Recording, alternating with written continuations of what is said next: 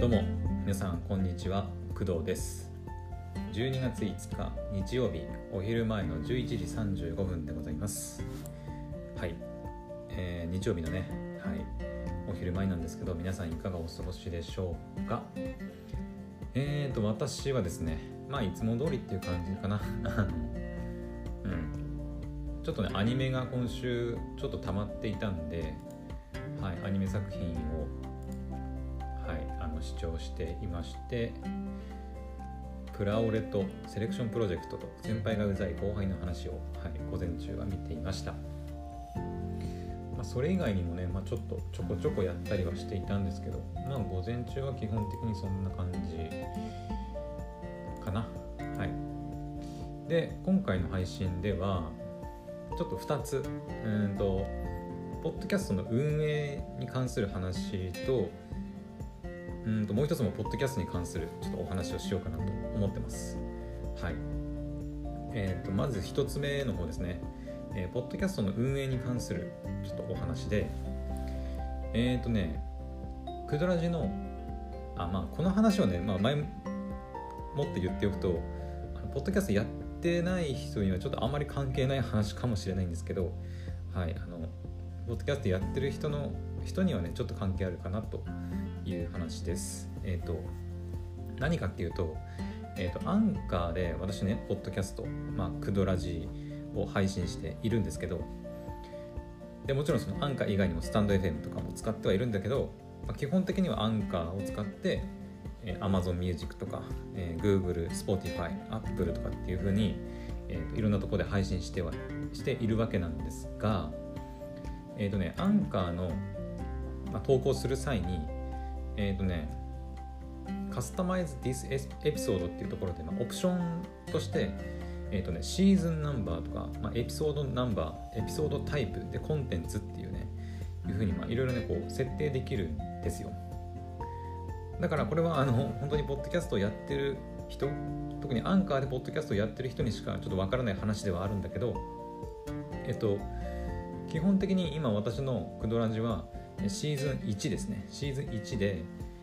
でエピソードナンバーはえっ、ー、とねこのエピソードナンバーねえっ、ー、と今回のこの皆さんが今聞いてるエピソードナンバーはおそらく152になるんだけどえっ、ー、とねどう言えばいいかな。とねちょっと難しいんだけどクドラジショートが始まって一応今もねこのクドラジはショートっていう体ではあるんだけどもう最近ねそのうん、ショートの配信スタイルがもう性に合ってきて、うん、あの、くだらち本編のね、本編って言っていいのか分かんないんだけど、もう配信してないからほとんど。うん。あの、投資番号付きのクドラジが前、うんと1ヶ月、2ヶ月ぐらい前までやってたんだけど、もう最近やらなくなっちゃって、でほとんどこの、えー、1日に4回配信するスタイルっていうのが、あのもう染みついちゃってもうこれでいいんじゃないかなっていうふうに今思ってるんですよ。うん、でそこであのちょっとね考えているのがその今はこの「クドラジショート」はあくまでボーナスエピソードみたいな感じかなと思ってずっとねエピソードタイプはまボーナスにしてたんですよ。一応ねエピソードタイプはフルトレーラーボーナスっていうふうに3つから選べるんですけどえっ、ー、と投資番号がついてたまあ、クドラジ本編みたいな扱いをしてたエピソードに関してはこれまでフルフル、まあ、フルエピソードっていうのかな？っていうふうにしててでトレーラーっていうのはえっ、となんだろうね例えばえっ、となんかこれについて例えばなんか新しいアニメがまあ入るとしてその新しいアニメについてえっ、とポッドキャスト喋りました。でそれをいついつに配信しますみたいなっていうふうにこう宣伝するための、えー、まあえエピソードが、まあ、トレーラーにおそらく当たります。はい、だからその実際にアニメについて喋っているトークっていうのは、まあ、そうフルエピソードになってそれについてまあ宣伝するエピソードっていうのがまあトレーラーに当たるわけです。じゃあボーナスは何なのかっていうと例えば今の例で言うと、まあ、フルエピソード例えばその新しく入ったアニメについて、あ、こんな作品なんですねとかあ主題歌この人が歌うんですねみたいな感じでこう喋るじゃないですか。でそれに加えてボーナスとしてあの例えばその収録後収録後にあのなんか改めて収録してみてどうだったかみたいなものとかあとは収録前になんか台本作ったりとかこう何喋ろうかなっていうふうにあのいろいろ試行錯誤してるところを取ってあの上げるとか、まあ、そういった感じでま使うのがボーナストラックですね。うん、だからクドラジショートはあくまでこうボーナスみたいな扱いだったんであの一応ボーナストラックボーナスエピソードっていうふうに設定していたんですけど、まあ、さっきも言ったようにここ最近はもうそのボーナストラックだけになっちゃっているんでだからもうその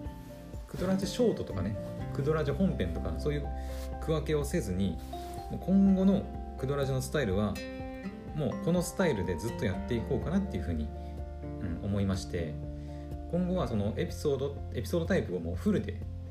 うん、出していいんじゃないかなって思ってます。えっとね特にそのなんだろうフルにしたからとかトレーラーにしたからボーナスにしたからって言ったとしてあのリスナーはね全然関係ないんですよね。特にどっかにそのボーナスエピソードですとかも出ないはず。多分。今のところはね多分えっ、ー、とちょっと待ってね。確認してみるね。一応。えっ、ー、とね今 Spotify で見てるんだけどそうだね。Spotify で見てもあの特にあのフルエピソードであるとか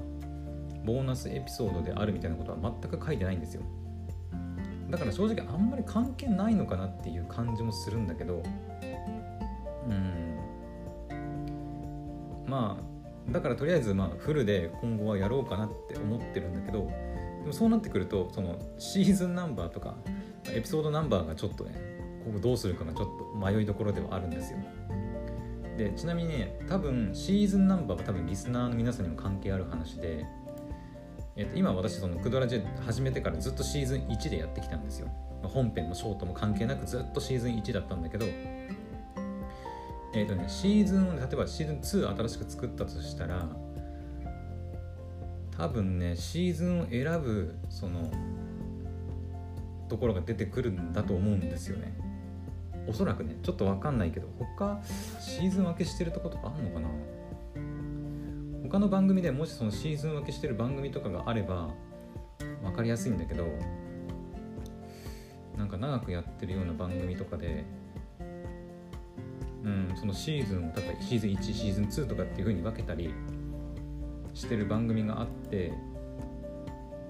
それを見ればね分かると思うんだけど、まあ、何分その私まだシーズン1しかやってないんでね実際にシーズン2として配信したらどうなるかっていうのがまだ分かんないんだけどここのシーズンナンバーの付け方もちょっとね迷うんだよね。どうしよっかなっていう感じで。うん。今まででそのシーズンナンバー1で出してきて全部でねえっ、とねどんぐらいだ？えっ、ー、と Spotify のミュージックプラストークを除いて215本あの出てるんですよ。そう。だからあの例えば過去のさ配信を遡りたいとかってなった時にシーズン分けされてないとシーズン1で全部こうずらーって出てきちゃって210何本ね出てきちゃうから、まあ、今後もまあ続けていくとしてずっとシーズン1でやり続けると例えば1000本とか収録したとして全部シーズン1でずらーっと出てきてえどっから見ていいのみたいな感じになりかねないんですよね。もしそのシーズン1とか2とか3とかっていうふうに小分けにできていればあの例えばシーズン2のこの辺からバーって見れたりとかシーズン3のこの辺からこうパーって見れたりみたいな感じで、うん、分けられるんじゃないかなっていうふうに思っているんですね。だからシーズン分けをちょっとあの今考えてます。ただどうシーズン分けするかはちょっとまだ迷ってて一応今考えてるのはえっと3ヶ月ごとにシーズンを今後ちょっと分けていこうかなって思っています。えっとまあ、なんで3ヶ月かっていうと、まあ、単純に私がアニメが好きでアニメは3ヶ月で 大体、ワンクールが終わって、まあ、季節もね大体春夏秋冬で、まあ、年4回ですよね、まあ、それは3ヶ月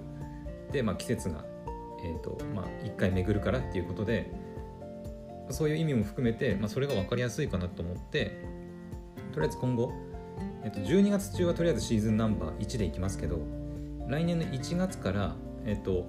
1月2月3月はシーズン2で、えー、と456月はシーズン3で、えー、789はシーズン4かな。78で9 9うん？789 10、11、12で来年の10、11、12はシーズン5みたいな感じで。そんな感じでこう3ヶ月に1回ごとにこうシーズンを区切っていこうかなと思ってます。そのもしかしたらその私みたいに期間で区切るんじゃなくて例えばそれこそクドラジショートみたいなものとクドラジ本編みたいな感じでシーズン1と2で分けるっていう手法もあるとは思うんだけどとりあえず今はねそのクドラジはこの何ていうの台本作ったりこう本格的に作るスタイルじゃなくてとりあえずこうパッて撮ってパッて配信するスタイルが今こうやりやすいのでこれをまあメインのこうスタイルにしてやっていくつもりなんでだから、まあ、シーズン分けはとりあえず期間で期間ごとに分けて3ヶ月ごとに、はい、分けていこうかなって思ってます。はい。でまあこれまでのちょっと話をまとめると、まあ、ちょっとねいろいろグダグダ話したんだけどとりあえずシーズンナンバーに関してはえっと3ヶ月に1シーズンっていう形で区切っていこうかなと思ってます。来年の1月から。はい。でえー、っとエピソードナンバーはまあそのシーズンごとに配信して例えば1月1日に第1回目配信したとしたらシーズン2のエピソードナンバー1みたいな感じでやります。はい。で基本的にエピソードタイプはまあフルで投稿します。うん。でボーナス、まあ、そのアンカーはさまだその日本で収益化のメンバーシップとかのあれがまだないからあのなんだろうボーナストラックとか作ってもあんまり関係ないんだよね今の現状だと。フルだろうとボーナスだろうと関係ないんだけどいずれそのアンカーでサブスクリプションみたいなメンバーシップみたいな機能が出てきた時にそのフルで投稿されてるものボーナスでトラックされあブル、えーと登録されてるものっていうのがちょっと関係してくるんじゃないかなっていう気はしてます。はい。まあ、ちょっと分かんないけどね私は Spotify の関係者でも何でもないので。はい、まあ、そこはだから今のところはねエピソードタイプはまあどれでもいいっちゃどれでもいいんだよね。そのなんだろう。特にねそのフルにしたからとかトレーラーにしたからボーナスにしたからって言って何か変わるわけじゃないんだよ本当に。あの配信者としても別にねなんかそのフルで配信フルエピソードタイプをフルにしてるエピソードをこう一覧で見るとかそういう機能も一切ないから。正直なんか意味があるのかがよくわからないところでもあります。はい、そんな感じかな、まあ、一応言っておくとコンテンツって書いてあって、まあ、 clean と explicit ってあるんだけどこれはえっ、ー、とあれですね、えーと過激な表現とかちょっと大人向けな表現があるかないかっていう、まあ、ことですね多分。確かそのはず、うん、で clean っていうのはまあそういうあの全年全年齢対象向けの配信ですよっていうことですね、うん、で explicit は、まあ、ちょっと過激な表現とかそういう大人向けなコンテンツを含みますよっていう場合は、まあ、そっちに、はい、つけた方がいいと思います。うん。まあ、今のところどうなんだろう。ポッドキャストとかによってはあプラットフォームとかによってはあの explicit だとちょっと配信できないとかもあんのかな。うん、まあ、YouTube とかも今そういうなんだろう。ちょっと過激というかそういう下下ネタというか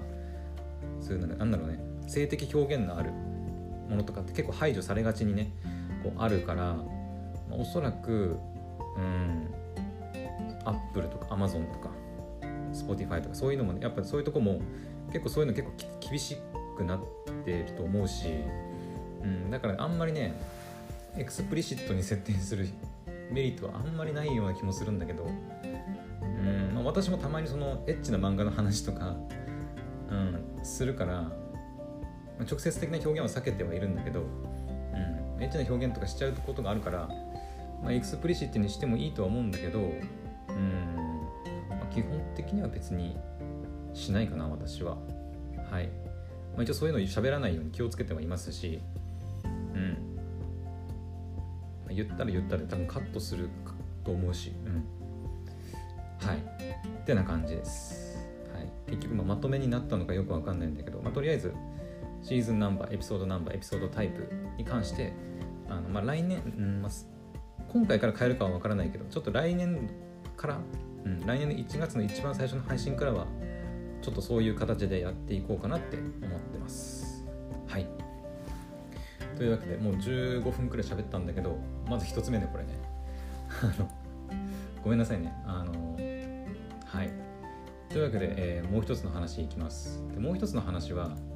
えーと、私もねつい最近知ったんだけどえっ、とねなんか今 Japan Podcast Awards っていうものがね今開催されてるらしいんですよ。えっ、ー、とね第3回目らしくてえっ、ー、とねまあ年1年に1回なのかな。まあアワーズ2021うん。まあ多分言葉の通り日本で、まあ、なんか日本で今年最も優れたそのポッドキャスト番組をまああの何？あの選ぶっていうものだと思います。今絶対に聞くべきポッドキャスト見つけようっていうね。うん。な感じで、はい、なっていて。で、えー、と今ね私その公式サイトに開いてるんですけど、まあ、一応その今回の配信のところにもねリンク貼っておこうとは思ってるんだけどえっ、ー、とねリスナー投票もできてかつその自分のポッドキャストをねえっ、ー、となんつうの？実践っていうのかな？実践実践もまあできるみたいです。私はねまだやってないんだけどうん。まあちょっと後で時間見つけてやってみようかなって思ってます。まあそのなんだろう。私のこの番組が選ばれるとかっていう選ばれるか選ばれないかとかそういうのはあんまり、まあ、気にしてなくて、うん。まあ、正直もっと面白いポッドキャスト番組たくさんあるし私の場合はおじさんがただ一人でもう趣味とか、まあ、いろんなことをただこう一人喋りするだけの番組だからポッドキャスト番組って言っていいのかもちょっと微妙なところなんだよね。うん。やっぱポッドキャストの番組って言えばなんかこうちゃんとねこうテーマ絞ってそれに関してこう、まあ、一人で喋まあ、喋りがすごい上手い人がずっと喋ったりとかあとは2人とか3人とかでこうああでもないこうでもないっていう風なやる番組がおそらく選ばれるから、まあ、私は正直なんかあんまり関係ないとは思うんだけど、まあ、一応ねそのポッドキャストアワードジャパン2021っていうのが、まあ、やってるよっていうのを皆さんにお知らせしたくて今撮ってます。はい。もちろんねそのあのクドラジ聞いてくれてあのいやすごいあの楽しいよとかあのいいねって思ってくれてリスナー投票してくれるのはすごくありがたいんですけど、うん、ただまあ、うん、選ばれないことはないと思いますね。はい。でえっ、とねえ、ー、と選考委員えーと、一次選考を通過したノミネート作品を8名の選考委員が最終審査しますと。はい。8名って言ってるけど、7名しか書いてないのなんでなんでだろうちょっとわかんないけど。で、えーと、その8名っていうのが石井源さんかな。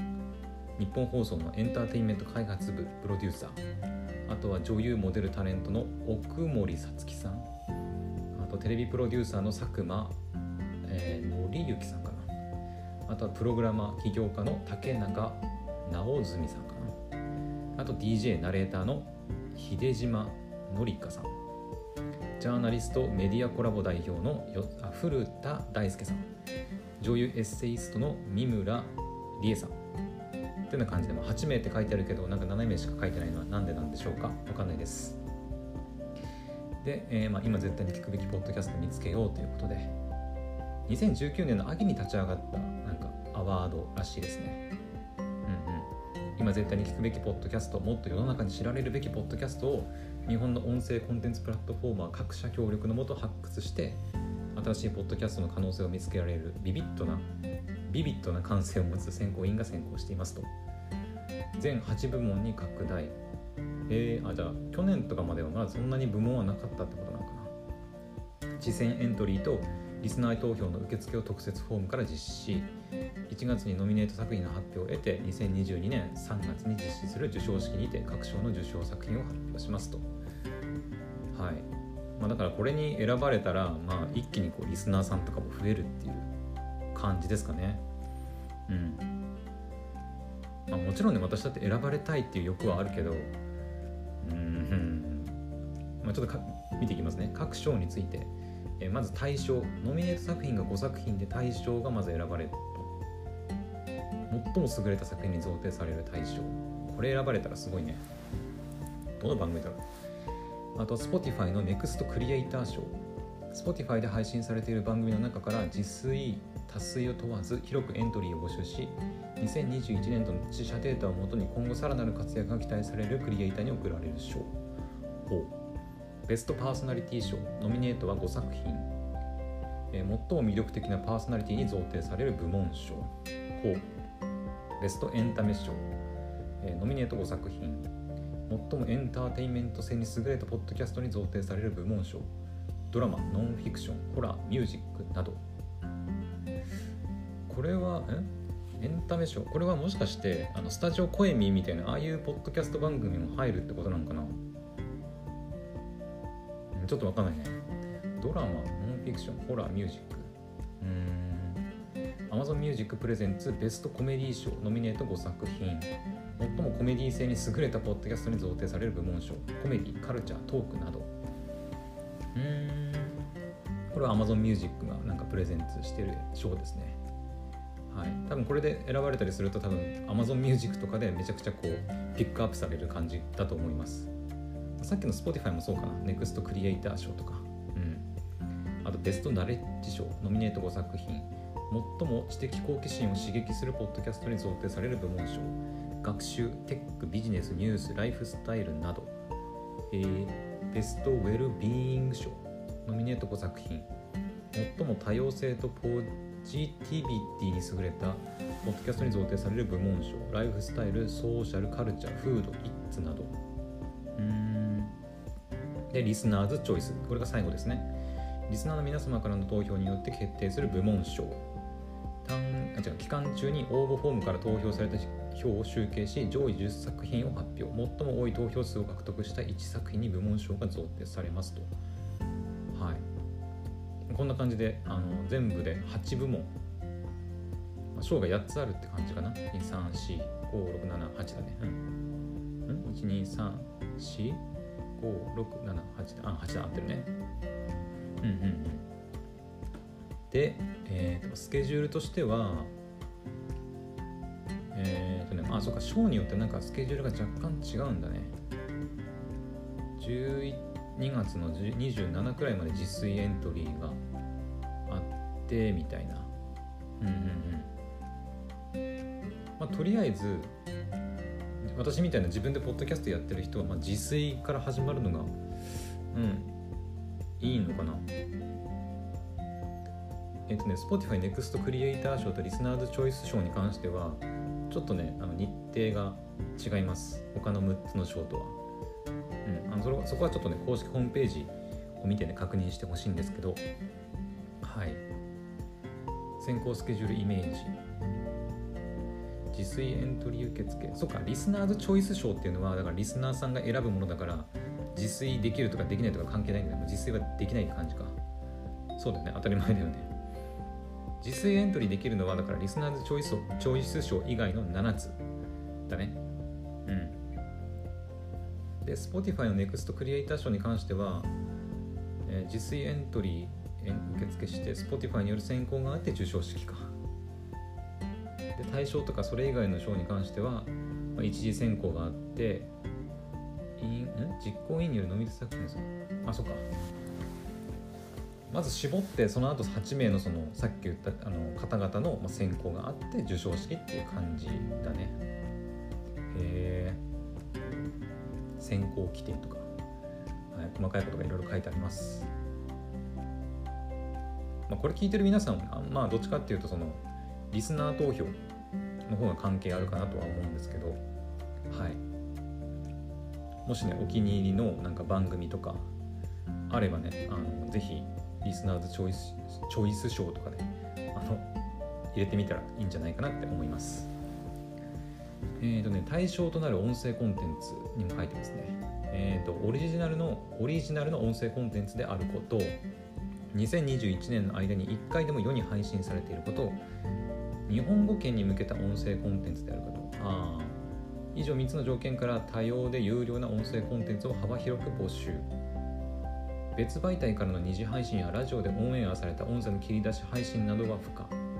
ポッドキャストやウェブ配信が一時配信である音声コンテンツであることが条件であると。はあ。うんうんうん。まあ当然じゃ当然か。オリジナルじゃないとダメだよっていうのと、まあ、今年に配信されたものであるとか。あと日本語圏に向けた音声コンテンツだっていうことですね、私の番組は一応日本語圏に向けて発信してはいるけど、まあ、日本人のリスナーが一番多いんだけど結構アメリカとかねドイツ中国がね若干まあ3割くらいじゃあ3割弱ぐらいまで占めてるんだよね。まあ問題ないと思うんですけど、うん、今絶対に聞くべきポッドキャストもっと世の中に知られるべきポッドキャストでありそのポッドキャストを通じて制作制作者が新しい視点を生み出しているかを基準に各部門で最も優れた作品を選考いたします。っていうのが選考基準みたいですね。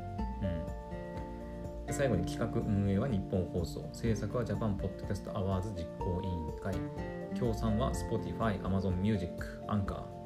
協力は Radiotalk、Spoon、GERA かな？がなっています。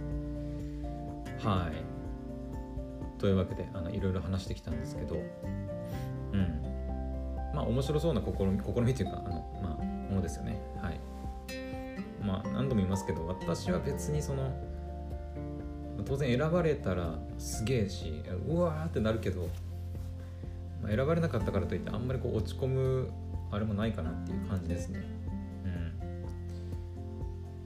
ん。まあ面白い番組たくさんあるしうん。なんかそんなそういうのと比較しても、うん、しょうがないかなって思います。はい、こういうそのアワードがあることでその競争競争力というかいい番組がねこうどんどん出てきてポッドキャスト界隈が盛り上がってくれるのはすごく嬉しいしいいことだと思うんですけど、うん、ただあんまりそういうなんだろうリスナーから認められているいないとかリスナーさんが多いとか少ないとか選ばれた選ばれてないとかっていうのは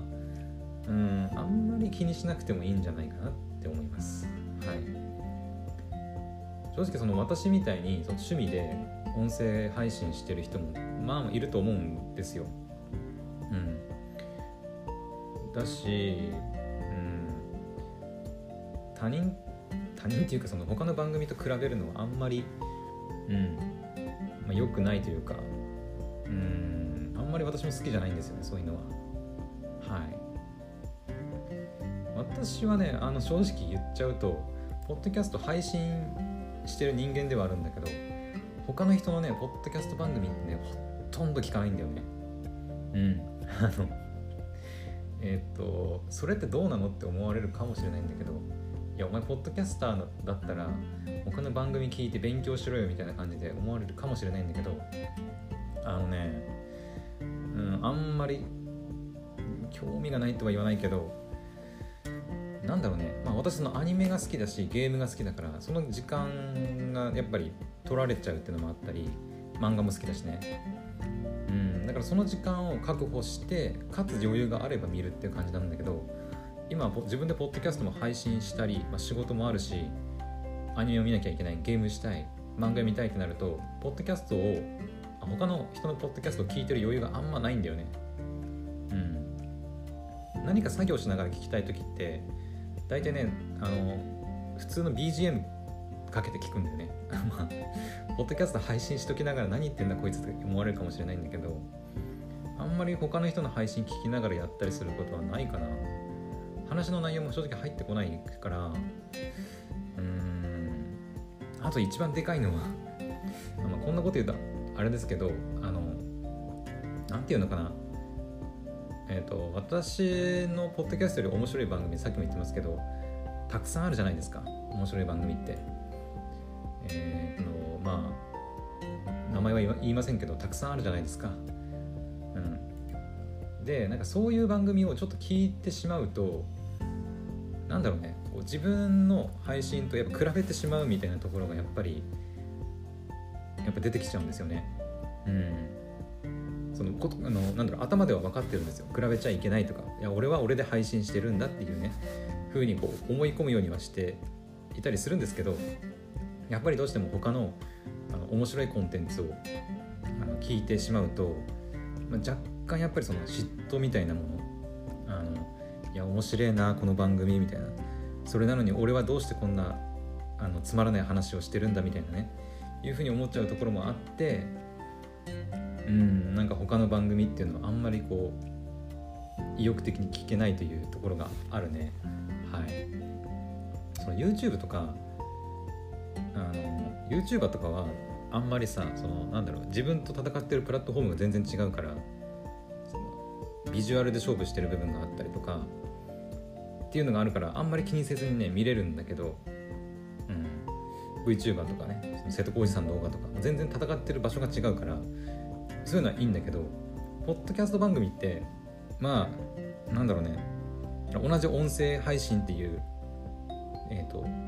場所で戦ってるようなものじゃないですか。それこそこのポッドキャストアワードみたいな感じで。対象に選ばれる選ばれないとかさ。賞に賞をもらいました。もらえないもらえませんでしたみたいな感じで。同じ土俵で戦ってるようなものじゃないですか。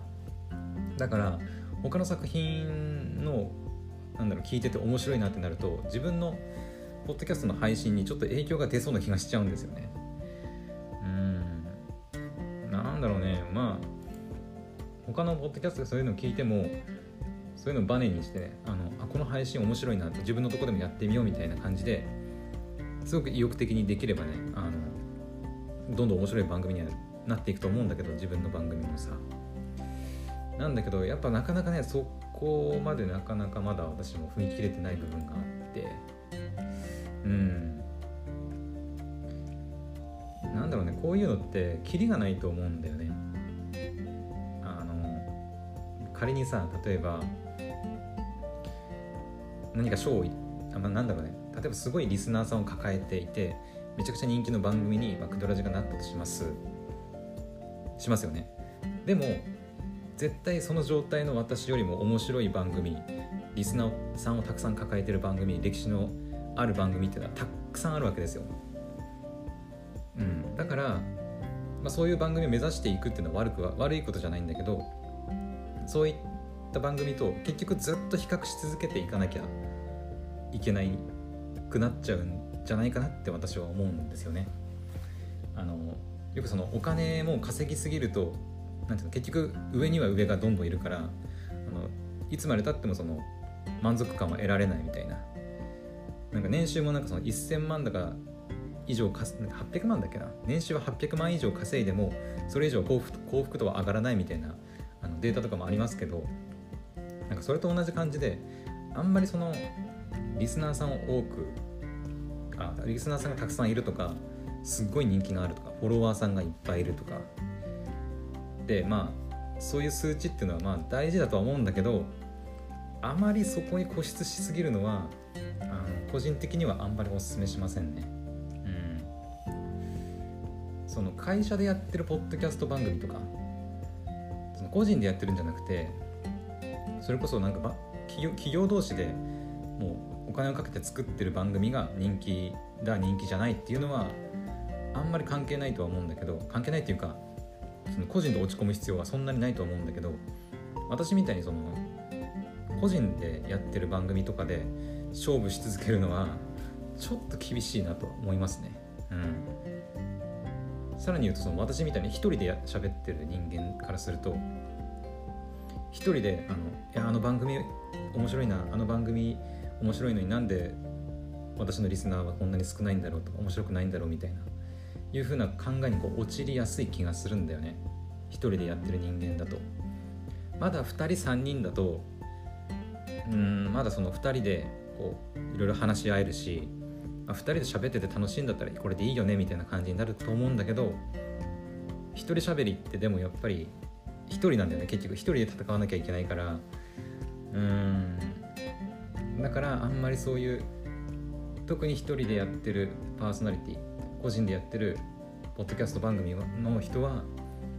あのあんまり気にしない方がいいと私は個人的に思います。はい。うん結局どこまで行ってもね上には上がたくさんいるからうんあんまり気にしない方がいいと思いますよ。うん。はい。というわけで何の話だっけあのまあそうかポッドキャストアワードか。はい。まあ私はねだから他の番組は聞かないわけじゃないんだけど絶対聞かないっていうふうに言ってるわけじゃないんだけど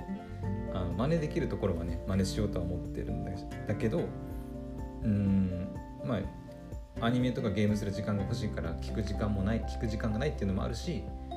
さっき言ったようにちょっと嫉妬してあの比べてしまうところがあるから、まあ、聞かないっていうところもあるよっていうお話でした。はい。別にあのこれねあのネガティブになる必要は全然なくて。はい。本当にあの楽しくねやれているのが一番だと思うんですよ。うん。私もそのその部分をやっぱ一番大事にしてて。うんとまあなんだかんだこう続けていくことやり続けていくことが大事だし。うん。もちろんその優れた作品をポンって出してそれがガッてヒットする番組はあるとは思うけど、うん、私みたいな場人間の場合はもうとにかくとにかく楽しくずっとやり続けていくことがまあ大事かな。はい。なのであんまりこう他の番組と比べず自分がやりたいように自分でやりたいことを楽しく配信してやっていければいいなと思ってます。だからそれが、えっと、こうリスナーさんとか他の人に認められて賞をもらうことができたら、まあ、それは最高ですよね。うん。はい。というわけで ちょっとまた40分近く喋ってしまったんですけど、はい、ポッドキャストの、まあ、シーズン分けとかの話と、まあ、ジャパンポッドキャストアワードが今ね開催されていますよっていうお話でした。というわけで、まあ、今日の午後はそうだねうーんとクドラジのまたなんかちょっとあの編集をこサイトのね、はい、編集したりとかあと今ねあの前にもちょっと言いましたけど Google フォームでクドラジのお問い合わせフォームを今ちょっと作ってるんですよ。うん、あのお便りねお便りを送るためのフォームを今ちょっと作ってるんで、まあ、それもちょっとやりつつっていう感じでやっていこうかなと、はい、思っております。はい。まあ最後に一応言っておくと あのジャパンポッドキャストアワードね、はい、開催されているんで私はねとりあえず実炊してみようかなとは思いますけどはい。もしねあのクドラジ聞いてるリスナーさんであの投票してあげてもいいよってあのこいつかわいそうだなって思って、まあ、慈悲でも何でもいいんでねあのなんかっていう人がいたらまあ入れてくれれば、まあ嬉しいなとは思います。別に絶対入れろとは言いませんのではい。なんか気が向いたらとかあの本当にはい。慈悲で入れてくれても全然いいので、はい、お願いいたします。というわけで、はい、お昼前の配信はここまでにしたいと思います。また次の配信でお会いしましょう。バイバイ。